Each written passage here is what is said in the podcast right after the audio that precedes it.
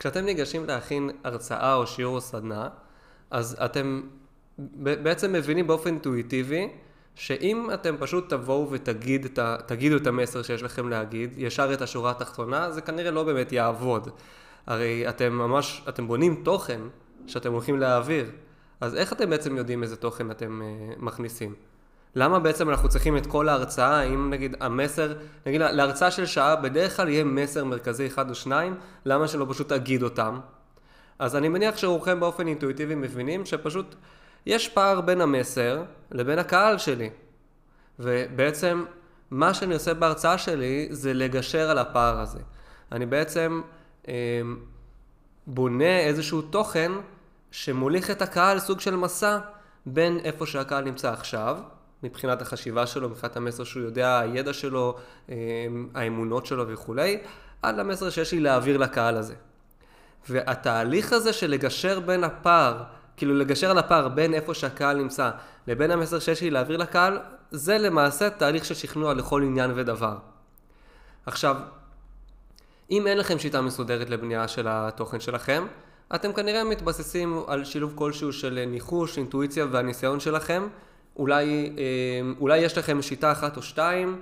בכל מקרה, מה שאנחנו נדבר עליו היום בפרק, זה ממש כמה שיטות עבודה מסודרות לבנייה של התוכן שלכם, באופן שהתוכן יהיה משכנע והוא יתקבל במינימום של התנגדויות, וככה המסרים החשובים שלכם יגיעו לאנשים יותר בקלות. וכשקל לכם יותר להעביר את המסרים שלכם, אתם גם תוכלו לשדרג את התוכן שלכם ולהעביר מסרים שהם אפילו מורכבים יותר. אז נדבר על 4 כלים. אחד קשור בגמישות והתאמה לקהל היעד, השני זה יהיה כלי שקשור לבניית טיעון מאיזשהו רצף של מסרים, שבעצם מבוסס על המבנה הכללי של אמונות בתת המודע. לכולנו יש מבנה כללי כזה. זה לא תוכן, זה לא שלכולנו יש את אותן אמונות, אבל יש את אותו מבנה כללי, וזה משהו שיגלו בעולם ה-NLP איך הוא בנוי. אז אנחנו בעצם נראה איך אני יכול לשלב בין בניית טיעון מרצף מסרים, שזה בעצם קשור לתורת הדיבייט, לבין המבנה של אמונות בתת המודע, שזה קשור ל-NLP ואיך מחברים בין השניים. חיבור מאוד מעניין בעיניי. אנחנו נדבר על אסטרטגיית השתכנעות שיש לאנשים. שימו לב, זה שונה ממה שאפשר אולי לקרוא לו אסטרטגיית שכנוע. נגיד, הכלי השני זה אולי אסטרטגיית שכנוע, אבל יש גם את האופן שבו האדם שמאזין משתכנע. אני רוצה גם להתאים את המסרים שלי לאסטרטגיה של המשתכנע. אתן לכם דוגמה, אחד ממפתחי ה-NLP, קוראים לו ריצ'רד בנדלר, והוא מספר שבקורס כאילו שהוא עושה אימון לאנשי מחירות, יש לו אופציות ללכת. אני יכול לעשות, זה נקרא מודלינג, דיגום, של לקחת את איש מחירות הטוב ביותר, לבדוק איך הוא מוכר, בעצם מה הוא עושה שהופך אותו לטוב במה שהוא עושה, וככה ללמד אנשי מחירות אחרים איך למכור. אוקיי? זאת תהיה כמו אסטרטגיית שכנוע, אסטרטגיית מחירות, אסטרטגיה שאיך לעשות את זה עבור אדם אחר. יש דרך לעשות את זה הפוך, אוקיי? שזה מה שהוא מספר שהוא בעצם עשה. כשהזמינו אותו ללמד מחירות, אז מה שהוא עשה? הוא עשה מודלינג על אנשים שקונים נורא בקלות. במקום לעשות על אנשי מחירות טובים, הוא בדק איך אנשים שקונים, בעצם מה המצב הנפשי שבו הם נמצאים, מה האסטרטגיות חשיבה שלהם, ואז הוא התאים את שיטת המחירה לאסטרטגיית הרכישה, שזה בעצם, לדעתי זה קצת עושה בעצם דרך יותר קצרה למחירה, כי בעצם אני לא עכשיו מחפש מי כבר מוכר טוב, אלא אני מחפש איך אנשים שקונים, קונים. ואז ואני ממציא על בסיס זה שיטת מחירות. אז על אותו רעיון אנחנו נדבר על איך אני מתאים לאופן שבו אנשים כבר משתכנעים את המסרים שיש לי להעביר. והכלי הרביעי יהיה בעצם קשור לאיך אני מטפל בהתנגדויות מראש לפני שהן עולות. כי אני לא רוצה להיות בסיפור של חתול ועכבר. אני לא רוצה להיות במצב שאני מעביר את ההרצאה שלי, את הסדנה שלי, את מה שזה לא יהיה, ומישהו מהקהל מרים יד ואומר, כן, אבל. מה זה כן, אבל? הוא מביע איזושהי התנגדות. עכשיו, אני יכול לענות על ההתנגדות שלו, אבל באופן כללי אני לא רוצה להיות במצב שבו אני כאילו רודף אחרי הקהל שלי, במין סיפור כזה של חתול ועכבר, שהקהל מעלה התנגדות ואני עונה על ההתנגדות. אפילו שזה יכול להיות אפקטיבי, אני לא רוצה את זה, אני בעצם מעדיף להיות במצב שאני מראש כבר עונה על ההתנגדות שעברה לו בראש, ואז בעצם הקהל כל הזמן עוקב אחריי, במקום שאני כל הזמן רודף אחרי הקהל, ברמת התוכן, ברמת ההקשבה. והדבר האחרון שנדבר עליו, על קצה המזלג, זה נושא לשיעור שלם, אז אני אתן לזה רק איזשהו טיזר. זה כלי שנקרא זריזות לשון, הוא בא מעולם ה-NLP, וזהו, אנחנו נדבר על זה בקטנה, וזה בעצם יהיה הפרק שלנו להיום. עכשיו, לפני הכל, למי שלא מכיר, אז ברוכים הבאים לעל הבמה, הפודקאסט שמדבר על כל מה שקשור לדיבור מול קהל, עמידה מול קהל, הנחיית קבוצות, כל מה שקשור ללהעביר תוכן מול קהל. זה רלוונטי למרצים, למורים, לאנשי פרזנטציה, למנהלים, מנהלים בחברות וארגונים שהרבה פעמים מדברים עם צוות של עובדים, גם רלוונטי לשם, במיוחד הפרק הזה. למה זה עוד מתאים? זה פשוט מתאים לכל כך הרבה, כאילו כל כך הרבה הקשרים, כל הקשר שבו אנחנו מדברים מול קהל, הפודקאסט הזה מתאים להקשר הזה, לכן הוא בעצם יכול להתאים למגוון מאוד רחב של אנשים, אבל אני חושב שהוא בעיקר מתאים למי שעוסק בזה בצורה שהיא יותר יומיומית, יותר מקצועית. או למי שרוצה לעסוק בזה בצורה שהיא מקצועית. ולמי שלא מכיר אותי, אז נעים להכיר, שמי עומר לוין, עומר בלי וו, ככה עם חולם חסר. אני, ההכשרה שלי זה בעצם, אני טריינר ב-NLP, שזה אומר שלמדתי פרקטישר, מאסטר וטריינר. אני לימדתי NLP באחת המכללות הכי גדולות בארץ, היום אני שותף במכללה ל-NLP, מכללת מימד, אני מלמד שם. אני מאמן ומלווה אנשים בכל מה שקשור לדיבור מול קהל, ואני מטפל NLP, ובשאר הזמן שיש לי, כשיש זמן, אז אני גם עוסק בעולמות ההדרכה בצורה ככה מקצועית, אני מדריך גם בחינוך פיננסי, ובכל מיני פרויקטים משתנים שאני לוקח ככה, להרחיב את היכולות שלי, כי אני כל הזמן רוצה להשתפר בזה, אני מאמין שהדרך להשתפר בזה, חוץ מלצבור המון ידע, וטכניקות זה להשתמש בהם ולהשתפשף כמה שיותר עם כמה שיותר מגוון של קהלים. אז זאת הגישה שלי וזה מה שאני משתדל לעשות כמה שיותר, ולכן יש לי ככה כמה וכמה פרויקטים שבהם אני בעצם עומד מול קהל, מלמד, מעביר שיעורים, מעביר הרצאות, ובעצם מתוך התשוקה שלי לתחום של דיבור מול קהל בפני עצמו, אני רוצה את הפודקאסט הזה כדי להעביר את הידע לכמה שיותר אנשים. וזהו, זה לגבי הפודקאסט. אז מקווה שאתם אוהבים ומתחברים, ומקווה שככה תעקבו, וזהו, בואו נתחיל. אז בואו נתחיל מהכלי הראשון, ובעצם הכלי הזה, זה דבר כזה. קודם כל בואו נבין מה זה בעצם שכנוע, אוקיי? בגדול. שכנוע זה בעצם לגשר על פער בין המסר שהמאזין כבר יודע, מקבל, מאמין, חושב וכו', לבין המסר שיש לי להעביר לו. לכן, כשאני בונה את התוכן שלי, השלב הראשון זה, אני רוצה להבין מה הפער הזה. מה הקהל שלי כבר יודע, חושב או לא יודע לגבי המסר שלי. ככל שאני יודע יותר על הקהל שלי, יותר טוב. עכשיו, יכול להיות שאני לא יודע כלום, יכול להיות שעכשיו מתקשרים אליי, מאיזושהי חברה, ורוצים שאני אעביר שם הרצאה, אוקיי? אז קודם כל, מה שאני עושה בסיטואציה כזאת, אני מבקש או לקבוע פגישה, או זום, או פרונטלי, או בטלפון, איזשהו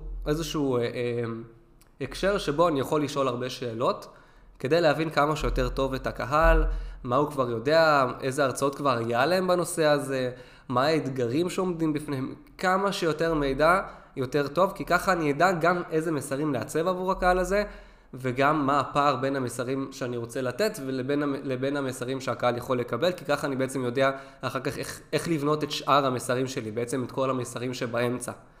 אז הדבר הראשון זה להכיר את הקהל שלי. ואחד הדברים החשובים, וזה בעצם הסיבה שאני חושב שההרצאות משוננות הן לא טובות, זו לא דרך טובה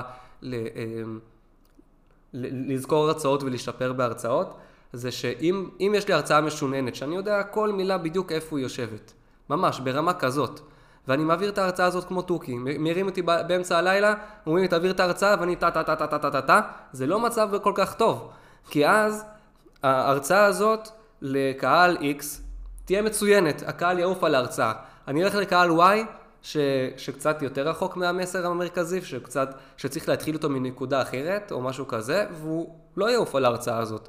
אני בעצם רוצה גמישות, אני לא רוצה הרצאה שהיא אותה הרצאה לכולם, אני רוצה הרצאה שאולי זה יהיה אותו מסר לכולם, ואותו מבנה כללי לכולם, אבל אני יכול לעשות התאמה בהתאם לקהל היעד הספציפי, כדי להיות גמיש עם הדבר הזה, ואני מאמין שכל בן אדם שרוצה להיות מרצה מקצועי, רוצה להתפרנס מזה, חייב את הגמישות הזאת. חייב. אם את הגמישות הזאת, משהו לוקה בחסר במקצועיות של המרצה. ולדעתי זה ניכר, זה יהיה ניכר בפידבקים שהוא מקבל, זה יהיה ניכר בכמות העבודה שהוא יקבל. אז זה העיקרון הראשון שלנו, היכרות עם קהל היעד. העיקרון הבא שלנו זה קשור, זה החיבור שלי עם דיבייט ועולם ה-NLP. בואו נדבר טיפה רגע במונחים של דיבייט. המסר שלנו זה בעצם טיעון, אוקיי? וזה טיעון שאנחנו רוצים לשכנע בו. עכשיו זה נכון גם למסר הכללי של ההרצאה וגם לכל מסר בהרצאה שאני חושב שידרוש אולי מידה מסוימת של שכנוע. עכשיו, בהגדרה, סוג של הגדרה, כן, אל תתפסו אותי ככה במילון, זה אולי לא בדיוק לפי המילון, אבל טיעון זה איזשהו רצף של מסרים שמוביל למסקנה מסוימת, שהמסקנה זה בעצם המסר שאנחנו רוצים שהקהל יקבל, שאנחנו רוצים להוביל אליו. עכשיו, אני יכול לעשות את זה אינטואיטיבית ולהבין, אוקיי, יש לי את הקהל, יש לי את המסר, עכשיו אני צריך לבנות את הרצף של המסרים שבעצם מוביל למסר העיקרי. אוקיי? אני יכול לעשות את זה ככה, והאמת היא שבתחילת הדרך שלי ככה אני עשיתי. וגם בדיבייט יש דרכים בעצם לבנות מסר שבנו, כאילו טיעון, שמוביל לטיעון, שמוביל לטיעון, סליחה, טענה, שמובילה לטענה, שמובילה לטענה, שבעצם בונים את הטיעון שלי. אבל מה שאני רוצה ללמד אתכם זה בעצם איך לבנות את הטיעון באופן שתואם למבנה של אמונות בתת המודע של המאזין. זה יחזק את היכולת של המאזין להפנים, להבין את המסר ולהאמין שהוא נכון. כי זה כבר, אני כבר מגיש להם איזה בצורה שתואמת למבנה של אמונה. זה מאוד דומה אגב למה שאמרתי כאילו בהתחלה על להתאים את זה לאסטרטגיה של זה שקונה, אז אני כאילו מתאים את המבנה של המסר לאיך מסרים שהאדם כבר מאמין בהם, איך הם כבר בנויים את התמודה שלו. אז המבנה הכללי הוא סיבה, תוצאה והשוואה מורכבת. סיבה ותוצאה, אתם יודעים מה זה? השוואה מורכבת, אתם עוד שנייה תדעו מה זה, כי אני פשוט אגיד לכם. אז סיבה ותוצאה זה נגיד בגלל ש, אז, בגלל שאז זה סיבה ותוצאה. זה לא חייב להיות במבנה, כאילו זה לא חייב להיות עם המילים בגלל שאז, אבל במהות של זה גורם לזה. זה הסיבה שכך וכך. נגיד בפרק הזה, אני אמרתי, בגלל, איך ניסחתי את זה? רגע, אני אזכר. שאמרתי שכאילו אתם בגלל שהקהל, איך ניסחתי את זה? וואי, אני לא זוכר עכשיו, אבל אם אתם תחזרו אחורה, אתם תשימו לב, שבעצם יש שם כאילו סיבה ותוצאה, אבל זה לא גלוי בהכרח. זה לא חייב להיות בגלל שאז. זה יכול להיות בכל מיני דרכים שקושרות שני טיעונים כסיבה ותוצאה, שזה גורם לזה. אז זה חלק אחד של התמונה, והחלק האחרון של התמונה נקרא השוואה מורכבת, שהשוואה מורכבת זה בעצם המסקנה. אז אם אני אומר בגלל שאז, וזה אומר שהמסקנה שלי. עכשיו בואו ננסה ככה, אני ככה מנסה לזרום איתכם על דוגמה מהראש, ככה שלא הכין אותי מראש, כדי שתבינו שזה ממש עניין של מבנה, וזה גם לא דורש המון המון המון הכנה. אז בואו נגיד שאני רוצה לשכנע אתכם שמים זה דבר בריא. אז אני יכול להגיד, בגלל שהגוף שלנו מורכב מ-70% ממים, אז זה נורא נורא חשוב לספק לגוף שלנו משהו שתואם למה שהוא מורכב ממנו, וזה אומר שמים זה דבר שמאוד מאוד בריא לנו. עכשיו, עוד מעט אני אתייחס ללוגיקה מאחורי העניין, למידת הלוגיקה, אבל זה המבנה, ואני אפילו, אני רוצה לקחת את זה יותר רחוק קדימה, אפילו טיעון שהוא לא נכון. בואו ניקח טיעון שהוא לא נכון. אבל נבנה אותו בצורה שתישמע לוגית כאילו זה נכון. אוקיי? זה, אם אני אצליח להעביר לכם את זה אינטואיטיבית, אתם תבינו את העוצמה של הדבר הזה.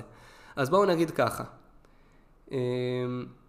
המסר שאתם כבר מסכימים עליו זה שזה זה טוב להיות מאושר, ובואו נגיד שאושר, בגלל שאושר משפיע על הבריאות, אוקיי? אושר משפיע על הבריאות, וסיגריות גורמות לאנשים שמכורים אליהן להיות מאושרים בזמן שמעשנים את הסיגריה. וזה אומר שסיגריה זה דבר בריא. אוקיי? אז כאילו קשרתי שאושר גורם לבריאות, וסיגריה גורמת לבריאות, אז יש לי פעמיים בגלל שאז, והמסקנה היא, זה אומר שסיגריה זה דבר בריא. עכשיו, סיגריה זה לא דבר בריא, אוקיי? ברור לכולנו שבשום צורה זה לא בריא. אגב, לפני לא הרבה שנים, אני חושב שבשנות ה-20 כזה, טוב, זה כן הרבה שנים, זה פה השנה, אבל כאילו כשסיגריות היה דבר יחסית חדש, אז האמינו שזה דבר בריא. הצליחו, חברות הסיגריות הצליחו לשכנע רופאים להמליץ על סיגריות. היום אנחנו יודעים שזה לא בריא, בגלל מחקרים וכל הדברים כאלה, אבל שימו לב שכאילו, בכוונה בחרתי תוכן שהוא לא נכון, כדי לשים לב לאינטואיציה שקורית כשאנחנו שומעים מסר שבנוי מסיבה ותוצאה, סיבה ותוצאה ומסקנה. זה מרגיש כאילו באיזשהו מקום כאילו זה נכון, זה כל כך, כאילו אני בטוח שלא השתכנעתם ממה שאמרתי, כי אתם כבר מאוד מאוד משוכנעים שזה לא בריא, ובאמת כדי לשכנע אתכם שסיגריה זה בריא אני אצטרך לעשות דרך הרבה הרבה יותר ארוכה, כי אתם הרבה יותר רחוקים מלהשתכנע, אבל כל המטרה הייתה לתת לכם ממש תחושה אינטואיטיבית של איך המבנה הזה עובד, כי זה נשמע לוגי, כאילו זה נשמע נכון, אפילו שאנחנו יודעים שזה לא נכון, זה נשמע נכון במידה מסוימת. וזה גם הוביל אותי לדבר איתכם על דבר שנקרא fuzzy logics.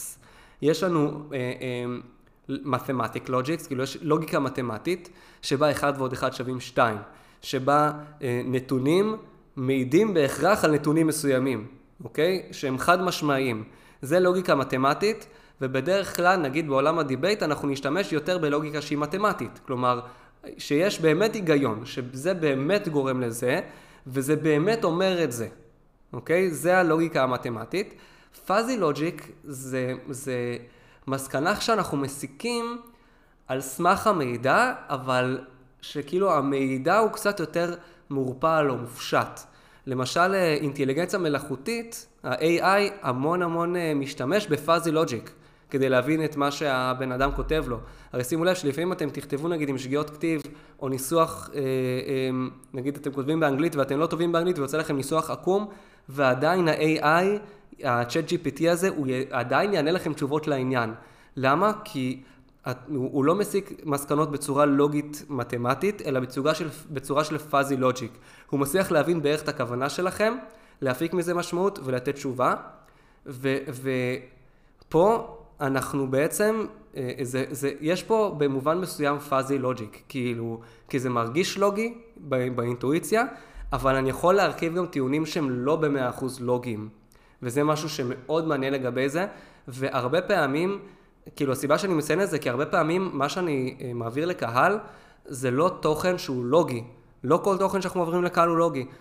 אם אני מלמד, לא יודע מה, מלמד רכיבי רשת, אוקיי? קורס ברכיבי רשת זה מאוד לוגי. אין, כאילו, אני מלמד על דברים שקיימים במציאות, שיש להם הגדרות מסוימות ותכונות מסוימות. אין פה יותר מדי. אבל כשאני מלמד תחום שהוא יותר רגשי כמו NLP, זה מאוד פאזי, זה מאוד מופשט. אז כדי לשכנע הרבה פעמים, אני אשתמש במבנה כמו בגלל שאז, וזה אומר שכדי להוביל למסקנה, שהיא תרגיש לכולם לוגית, למרות שהיא לא בהכרח לוגית, אבל היא בהכרח המסקנה שאם הם יקבלו אותה, אז זה יהפוך אותם לאפקטיביים בכלי שאני מלמד אותם, הם יצליחו להשתמש בו, והם גם, מהניסיון שלי, גם ירגישו יותר טוב עם החיים שלהם וכו', לכן אני מלמד את התחום הזה. אבל באופן כללי, זה חשוב להבין שאפשר להשתמש בזה גם עם מסרים שהם לוגית, מובילים אחד לשני, וגם עם מסרים שבצורה מעורפלת מובילים אחד לשני, ועדיין זה ייצור את האפקט הזה של השכנוע.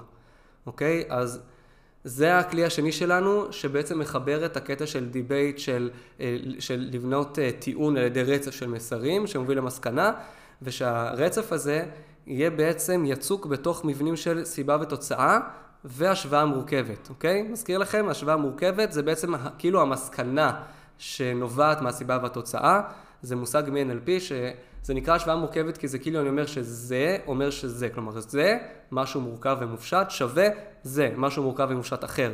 הסיבה והתוצאה הזאת, המבנה הזה של הסיבה והתוצאה שווה למסקנה שאני רוצה להגיד. יצרתי בין המשוואה, ואז הבן אדם הוא בעצם זוכר את תוצאת ההשוואה, ויש לו כמו רגליים להשוואה הזאת שזה הסיבה ותוצאה, זה כאילו הטיעונים שתומכים בזה, וזה מה שהופך את זה ללהרגיש כאילו זה נכון. זה נותן תחושת בוודאות יותר כאילו שזה נכון. אז זה בעצם הכלי השני שלנו. הכלי השלישי שלנו זה בעצם להתאים את האופן שבו אנחנו מציגים את המידע לאסטרטגיות שבהן אנשים משתכנעים. עכשיו, העניין הוא שלא לכולם יש את אותה אסטרטגיה להשתכנע. באנגלית, ב-NLP זה נקרא Convincer Strategy, אסטרטגיית השתכנעות או אסטרטגיית שכנוע, ופשוט לכל אחד יש דרכים שונות שבהם הם מחליטים האם לקבל איזשהו מידע שהם נחשפים אליו כנכון. הרי אני כל הזמן נחשף למידע, אז איך אני יכול לקבוע מה נכון ומה לא נכון? אני חייב, כל אחד בוחר לעצמו איזושהי אסטרטגיה, איך אני קובע. והאסטרטגיה הזאת אגב היא לא מודעת, בהכרח, אני יכול להציף אותה כדי לשאול שאלות ואני יכול להציף אותה בתוכי כדי לנסות להבין עם עצמי, אבל היא מאוד אוטומטית ולא מודעת. יש אנשים שצריכים לשמוע כדי להאמין שמשהו נכון, יש אנשים שצריכים לראות כדי להאמין שזה נכון, יש אנשים שצריכים להרגיש בפנים שזה נכון כדי להאמין שזה נכון. יש אנשים שמייחסים חשיבות לסמכות חיצונית, למשל מחקרים או חוקרים או שהמרצה יש לו הסמכה כזו או אחרת. יש כאלה שמייחסים חשיבות לחוויה אישית, או חוויה אישית של זה שמספר את מה שהוא מספר, או חוויה אישית של עצמם שזה תואם לחוויה שלהם, או חוויה אישית של מישהו אחר, אבל שזה חייב להיות סביב חוויה אישית. אז יש כל מיני אסטרטגיות, ובעצם אנחנו רוצים, גם אמרתי זה בפרקים קודמים, אנחנו רוצים לקלוע לאחוז כמה שיותר גדול מהאוכלוסייה, אוקיי? עכשיו יש בחדר עם 20 אנשים, או עם 100 אנשים, או עם 1,000 אנשים, יהיה לי מכל הסוגים. אז כשאני מעביר את המסרים שלי, אני רוצה להשתמש בכמה שיותר מהאסטרטגיות האלה. עכשיו זה גם תלוי, זה תלוי בתוכן, זה תלוי בסוג התוכן, זה תלוי כמה התוכן רחוק מהקהל שלי, אוקיי? ככל שהתוכן הוא יותר מורכב ויותר קשה לשכנע בו, אני כמובן ארצה להשתמש ביותר כלים, גם יהיה לי רצף יותר ארוך של טיעונים, ואני אשתמש ביותר מהכלים האלה. אבל בגדול הכלים האלה הם כאלה, אוקיי? בשביל האנשים הוויזואליים שצריכים לראות, אני אמחיש בצורה ויזואלית. אם זה סרטון, או תמונה, או גרף, או כל דבר שוויזואלי שבעצם אומר את המסר שלי, אוקיי? וכשאומר ויזואלי, אני לא אומר מילים כתובות, כי מילים כתובות הן אומנם ויזואליות, אבל הבן אדם קורא אותם וזה בעצם שמיעתי כשהוא קורא אותם, כי הוא שומע את עצמו, הוא שומע את זה בראש. יכול להיות שהוא גם עושה תמונות כשהוא קורא אותם, אבל בגדול, מילים מתורגמות יותר בקלות לשמיעה פנימית ודווקא לא לתמונות. אז אני כן אשים תמונה ויזואלית בשביל האנשים שמשתכנעים בצורה ויזואלית. תמונה או סרטון או משהו כזה. הקול שלי כבר נותן מענה לשמיעתיים. הם כבר שומעים אותי, אז פה אין לי יותר מדי כאילו מה להשקיע, אלא אם כן התוכן עצמו קשור לשמיעה. אם אני יכול להמחיש על ידי צלילים או משהו כזה, זה יכול להיות רלוונטי לאנשים שמשתכנעים על ידי שמיעה. וגם יש עניין של כמה פעמים הבן אדם צריך להיחשף למסר, כלומר הוויזואלים זה לא רק ויזואלי, זה כמה פעמים, כמה תמונות הם צריכים כדי להשתכנע. אז גם פה, שוב, זה תלוי במסר, תלוי כמה רחוק משוחרר וכולי, יכול להיות שאנחנו נצטרך יותר מתמונה אחת, יכול להיות 2-3. כמובן שאנחנו לא הולכים עכשיו על כל מסר להמיס 17 תמונות. אבל אולי כאילו גם גרף וגם איזושהי תמונה שהיא לא גרף, שהיא סתם, לא יודע, תמונה שמצאתי בגוגל, לא יודע. אז זה כבר 2 תמונות. אז דיברתי על הקול שלנו, זה אומר שפה שוב אין מה להשקיע, כי רוב המסרים אנחנו נשתמש בקול שלנו כדי להעביר אותם, גם כשאנחנו נעביר מסרים מהסוגים השניים הבאים שאני הולך להגיד עליהם, זה יהיה בעזרת הקול שלנו, ויכול להיות שאנחנו נגיד, נעשה גם וגם וגם, ואז כבר שומעים 3-4 פעמים את אותו מסר בעזרת הקול שלנו, אז זה כבר נותן מענה לשמיעתיים. מה שאפשרי ורלוונטי, זה בעצם הכלי הבא, זה לבסס על סמכות. עכשיו, אני יכול לבסס את זה על סמכות רשמית, כמו חוקרים מסוימים באוניברסיטת סטנפורד הראו במחקר כזה וכזה, כלומר, כל מה שקשור לסמכות פורמלית, אני יכול לבסס את זה גם על הסמכות שלי, וזה מאוד מאוד מאוד מאוד חזק וחשוב וכדאי, גם וגם אגב. אין סתירה בינם, אפשר לשלב אותם, אבל בגדול לפתח סמכות בעיני הקהל שלי. איך אני עושה את זה? יש לי פרק שלם בפודקאסט על זה, והאמת היא שאני חושב שנתתי את זה בכמה פרקים, אבל יש פרק שמתעסק רק בזה, חפשו אותו, איך אני בונה סמכות מול קהל, ואיך אני גם בונה כימיה עם הקהל. אני רוצה לבנות את שני הדברים האלה, אבל הסמכות היא מאוד מאוד רלוונטית לשכנוע.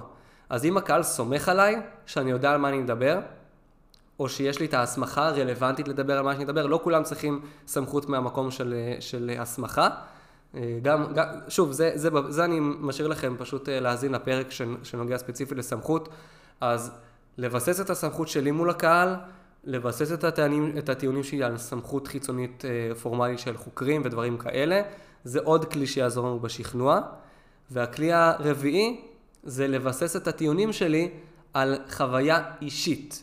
עכשיו, זה יכול להיות חוויה אישית שלי, אני חוויתי את זה. עם חוויה אישית מאוד קשה לי כאילו להתווכח, אף אחד לא יכול לבוא ולהגיד לי, לא נכון, אתה לא חווית את זה, אוקיי? זה משהו שאנשים לא, כאילו, לא נוטים לעשות. יחד עם זאת, יש אנשים שאומרים, אוקיי, זה שהוא חווה את זה, לא אומר שהמסקנה נכונה תמיד ולכולם, אוקיי? ולכן, זה סוג האנשים שהשתכנע יותר מסמכות שהיא פורמלית חיצונית. אנשים שאומרים, טוב, נו, אז מה עם מחקרים? מחקרים זה יכול להיות דבר מוטה.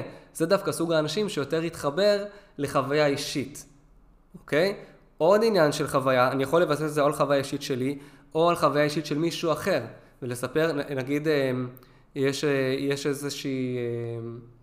נראה לי שתכנתי לדבר את זה אחר כך, אבל אני אגיד את זה גם עכשיו, שבאיזשהו הקשר, לא משנה עכשיו זה, יש איזשהו הקשר שיש איזשהו... טיעון שמאוד מאוד קשה לי, כאילו זה לא קשה לי, זה טיעון שקשה לשכנע אותו ברמה הכי הכי עמוקה שלו, אז כדי לשכנע את התלמידים שלי בטיעון הזה, כשאני מלמד NLP, אני משתמש בחוויה של מישהו אחר שאני מספר עליו, מישהו אמיתי לגמרי, חוויה אמיתית לגמרי, זה סיפור חיים שלו, פשוט הסיפור חיים שלו מאוד מאוד קיצוני בהקשר הזה, ולכן דרך זה אני יכול מאוד מאוד חזק לשכנע, וזו פשוט חוויה שלו, אם זו הייתה חוויה שלי זה היה אפילו עוד יותר חזק, פשוט זה, אין לי חוויה כל כך חזקה וקיצונית בהקשר הזה, אז אני בחרתי דווקא בחוויה שלו. וגוון נוסף של חוויה יכול להיות חוויה של הקהל שלי, כלומר חוויה שהוא כבר חווה. הרבה פעמים כשאני מלמד NLP אני משתמש דווקא בזה. למשל, אם אני רוצה ללמד כלי שנקרא מאפייני חושים, אוקיי? מאפייני חושים זה שנגיד אני מדמיין תמונה, אז כשאני מדמיין תמונה יכולה להיות לה מסגרת מסוימת, יכול להיות שהיא בלי מסגרת, יכול להיות שהיא קרובה, יכול להיות שהיא רחוקה, יכול להיות שאני מדמיין אותה בשחור לבן, יכול להיות בצבע. אז אחד הדברים שאני עושה כדי להמחיש את ההשפעה שכל אחד מהמאפיינים האלה, זה אני נותן להם להגיד לראות תמונה של ג'וק מאוד מאוד מאוד גדולה וצבעונית ובהירה, ואז אני מעביר שקף הבא ואותה תמונה קטנה בשחור לבן כזה, והיא נראית כזה, היא יותר קטנה, אוקיי? זה אותו מרחק אבל היא יותר קטנה. וכולם מרגישים בחוויה שלהם הבדל רגשי בין שתי התמונות. ואז זה ממחיש לי בעצם את הטענה שהמאפיינים האלה משפיעים על אופן שבו אנחנו תופסים את המציאות. אז ככה אני יכול להתייחס לחוויה שלהם, או ממש לתת להם לחוות את זה בזמן אמת, או לדבר על משהו שאני יודע שהם מכירים, למשל, למי פה קרה שכך וכך וכך וכך, או לספר משהו שקרה לי שאני יודע שכולם חווים אותו, או משהו בסגנון הזה, פשוט להתחבר לחוויה שלהם. זה גם מבסס את הטיעון שלי. ארבעת הדברים האלה, זה לא שכל אחד מהם זה בנפרד. זה ארבעתם יכולים להיות ביחד בו זמנית. כלומר, אותו טיעון, אני יכול גם לספק אותו בצורה ויזואלית ולהסביר אותו עם הקול שלי, וגם לבסס את כל זה על איזשהו, על סמכות של, לא יודע, מחקרים, וגם על החוויה שלי, כאילו אני יכול הכל ביחד. ברור שלא תמיד, לכל טיעון אני אוכל לבסס אותו בהכרח גם על מחקרים וגם על זה וגם על זה. אז אנחנו פשוט עושים מה שאפשר, אוקיי? מה שאפשר, מה שרלוונטי. גם לא כל טיעון צריך שנבסס אותו עד כדי כך חזק. אז אנחנו רוצים גם אינטואיטיבית ומתוך היכרות עם הקהל שלנו, לדעת, אוקיי, עד כמה כל טיעון אני הולך לבסס. אבל פה רציתי לתת לכם פשוט תמונה מאוד מאוד מלאה ורחבה של, כמה וכמה כלים. אוקיי? כמובן שסביר להניח שיש עוד הרבה כלים, אני מן הסתם, אם אנחנו פשוט נעמיס ונעמיק בהכל, יצא לנו פרק של שעתיים שלמות שאני לא יודע כמה מתוכו יהיה אפשר לקלוט בלי לעבור עליו כמה וכמה פעמים. אז אנחנו נסתפק בזה בינתיים, אני חושב שזה הרבה מאוד וזה ממש ממש ממש משמעותי, הכלים האלה.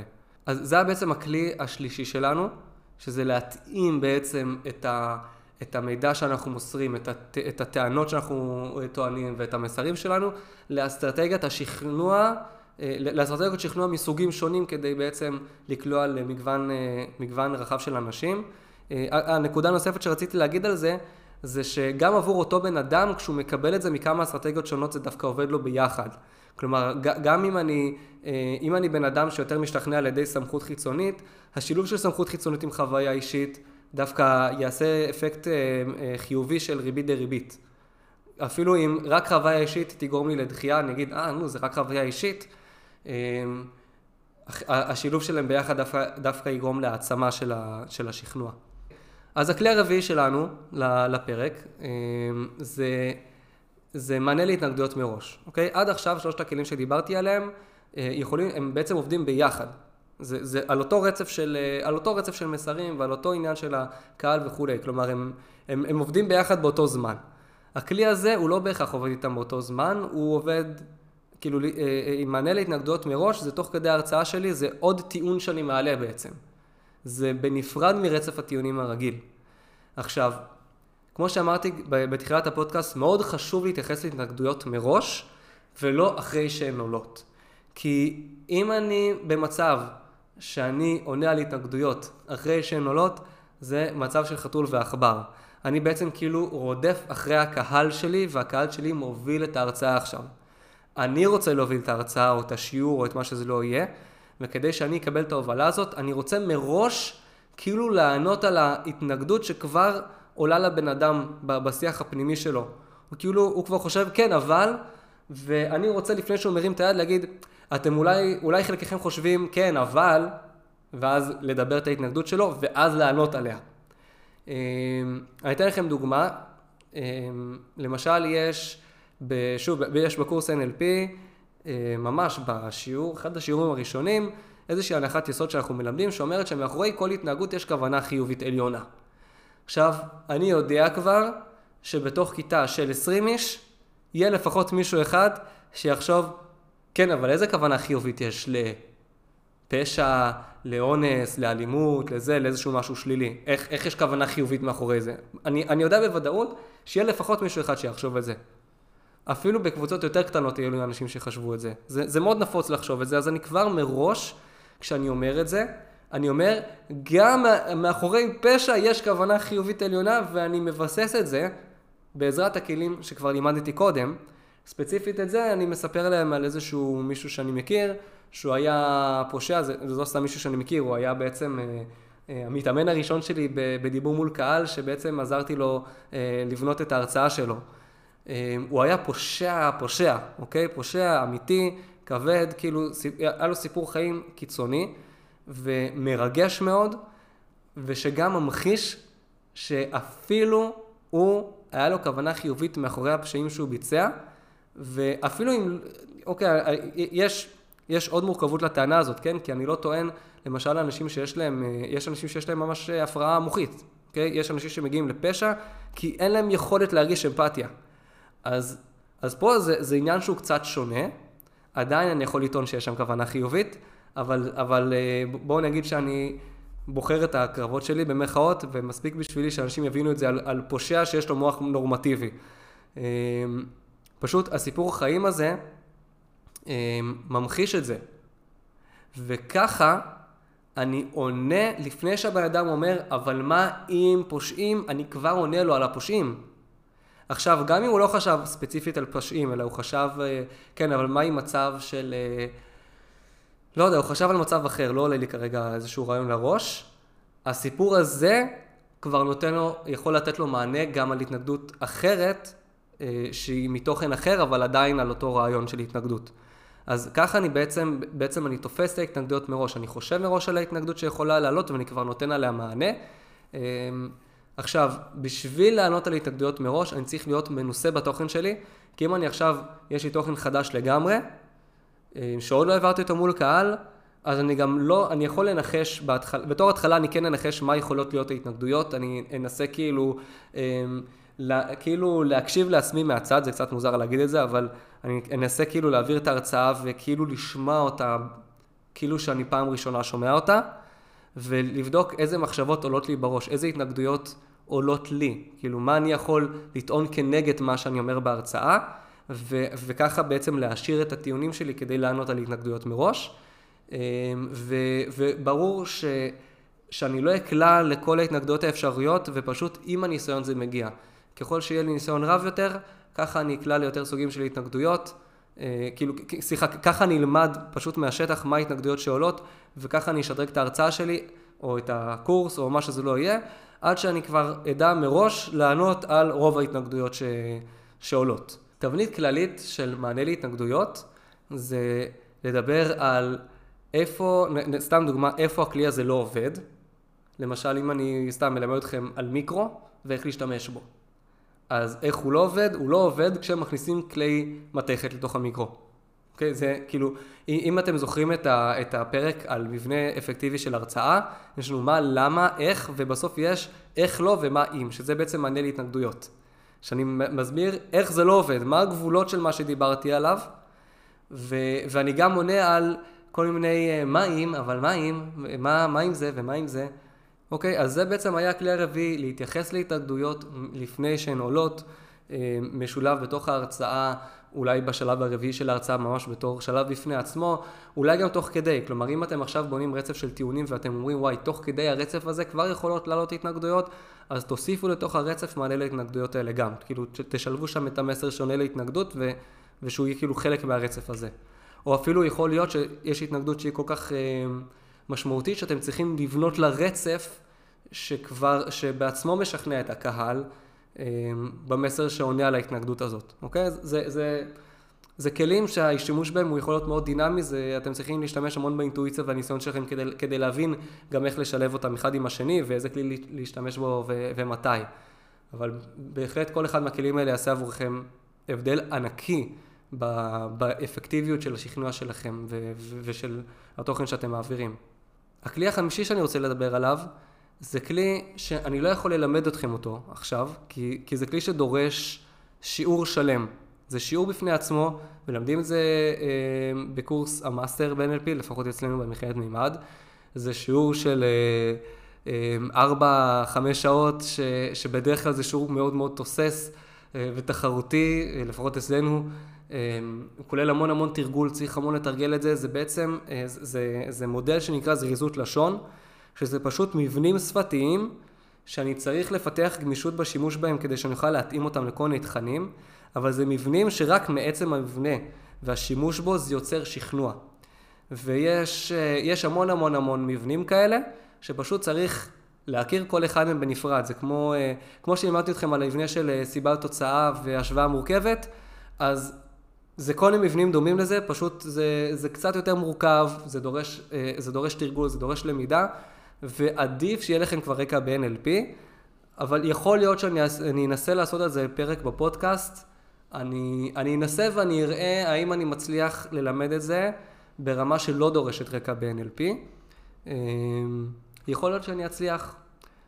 אז זה ככה, רציתי רק לתת לכם טיזר על הדבר הזה, אנחנו לא נכנסים לעומק של הדבר הזה, אני חושב שארבעת הכלים שנתתי פה לעומק הם משמעותיים, אני מקווה מאוד שעשיתי את זה ברור ובהיר ושימושי, ושזה נותן לכם ככה מושג איך אתם הולכים עכשיו להשתמש בזה בתכנים שלכם, בהרצאות שלכם, בסדנאות שלכם, בסרטונים שאתם עושים, בעצם בכל חתיכה של תוכן שאתם רוצים להעביר בצורה מילולית, זה אפילו מתאים לכתיבה.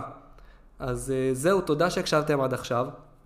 אם אהבתם, אז אני רוצה לבקש מכם לעשות לייק, לעשות סאבסקרייב, לתת 5 כוכבים בספוטיפיי, לעקוב, להפיץ, אתם יודעים, לעזור, פשוט לעזור לבודקאסט הזה להתפתח ולהגיע לעוד ועוד אנשים. אז זהו, תודה לכם ונשתמע בפרקים הבאים של הפודקאסט. ביי ביי.